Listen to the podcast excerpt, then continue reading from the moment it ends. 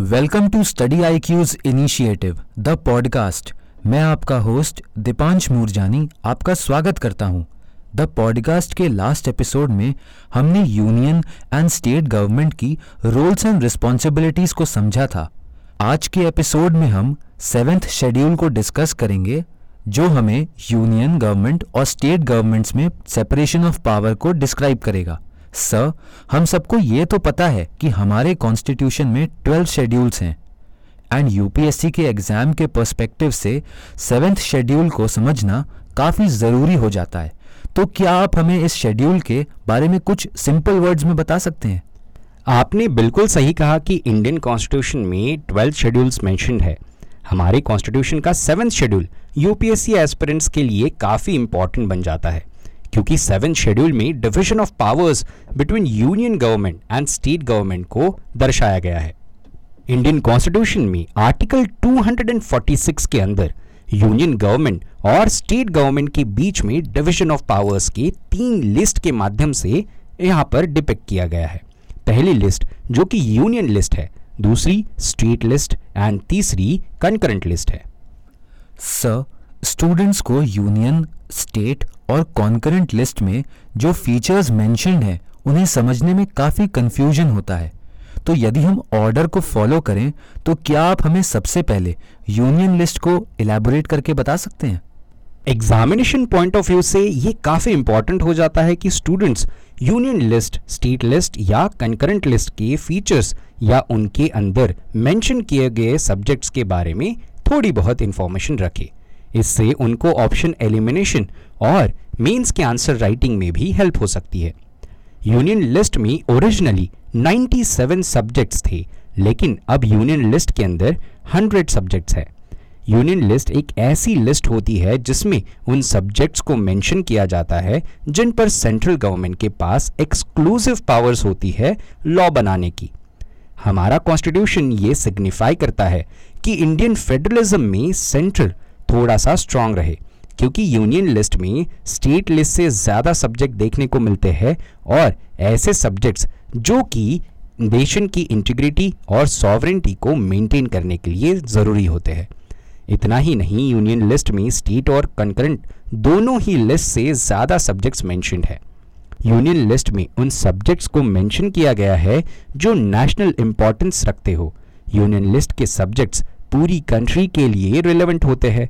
और उन सब्जेक्ट्स पर हमें एक यूनिफॉर्म लेजिस्लेशन की रेगुलेशन की ज़रूरत होती है throughout the territory of India अगर यूनियन लिस्ट और स्टेट लिस्ट में कभी भी कोई कॉन्फ्लिक्ट आता है, या फिर ये एक दूसरे को ओवरलैप करते हैं तो यूनियन लिस्ट को हमेशा प्रेफरेंस मिलेगा। पार्लियामेंट यूनियन लिस्ट के सब्जेक्ट्स पर लॉज बनाकर स्टेट के ऊपर ड्यूटीज़ लगा सकता है, या फिर वो स्टेट को ऑथराइज भी कर सकता है।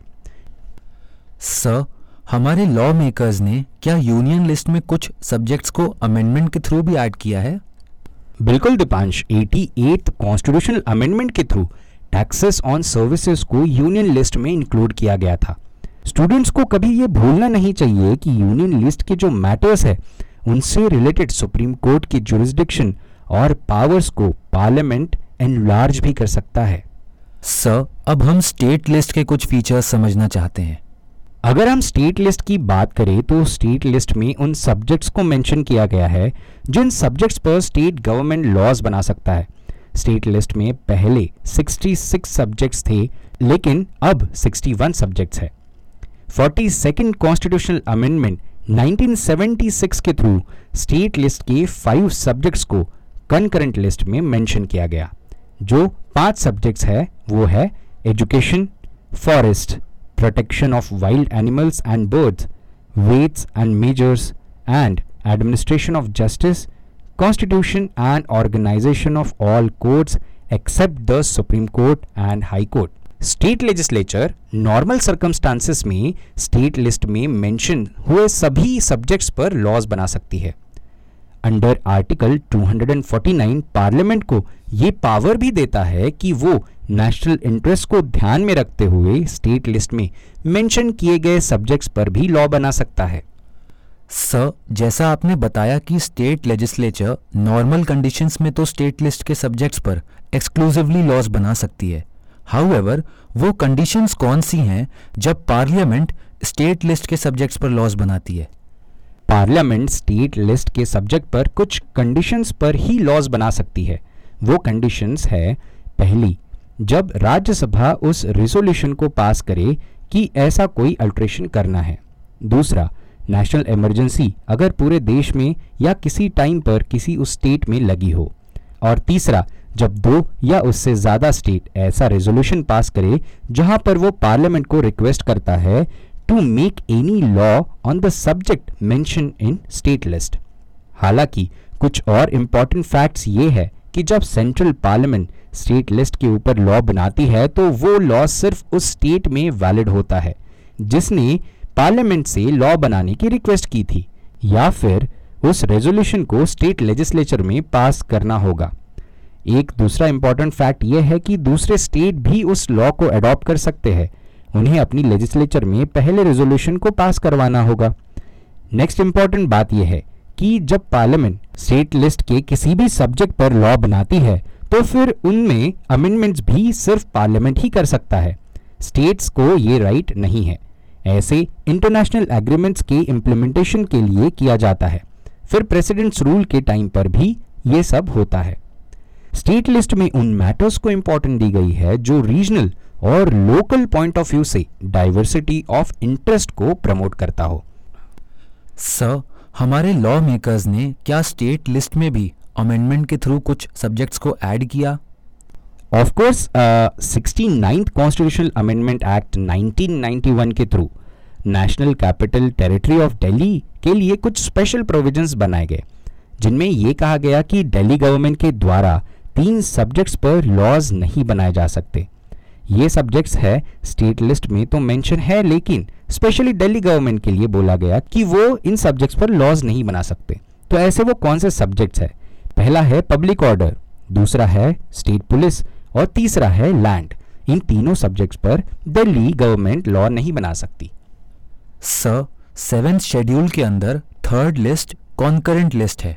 स्टूडेंट्स इसे कैसे समझ सकते हैं? अब हम कॉन्करेंट लिस्ट के कुछ फीचर्स को समझेंगे।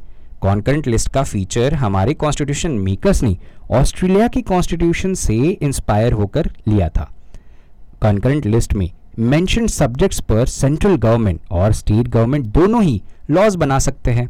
कंकरेंट लिस्ट में 52 सब्जेक्ट्स मेंशन है। जैसा मैंने पहले भी बताया कि 42nd अमेंडमेंट 1976 के थ्रू स्टेट लिस्ट के फाइव सब्जेक्ट्स को कॉन्करेंट लिस्ट में शिफ्ट किया गया। जो सब्जेक्ट्स ऑलरेडी मैंने डिस्कस किए। एजुकेशन फॉरेस्ट एंड एटसेट्रा वैसे तो कंकरेंट लिस्ट के सब्जेक्ट्स पर सेंट्रल गवर्नमेंट और स्टेट गवर्नमेंट दोनों ही लॉ बना सकते हैं। लेकिन यदि कोई कॉन्फ्लिक्ट होता है तो सेंट्रल गवर्नमेंट के द्वारा बनाए गए लॉ को ही ज़्यादा प्रेफरेंस मिलेगा। देखा जाए तो कंकरेंट लिस्ट में उन सब्जेक्ट को इंक्लूड किया गया, जिनमें यूनिफॉर्मिटी ऑफ़ लेजिस्लेशन की ज़रूरत तो है, पर वो इतनी इसेंशियल भी नहीं है।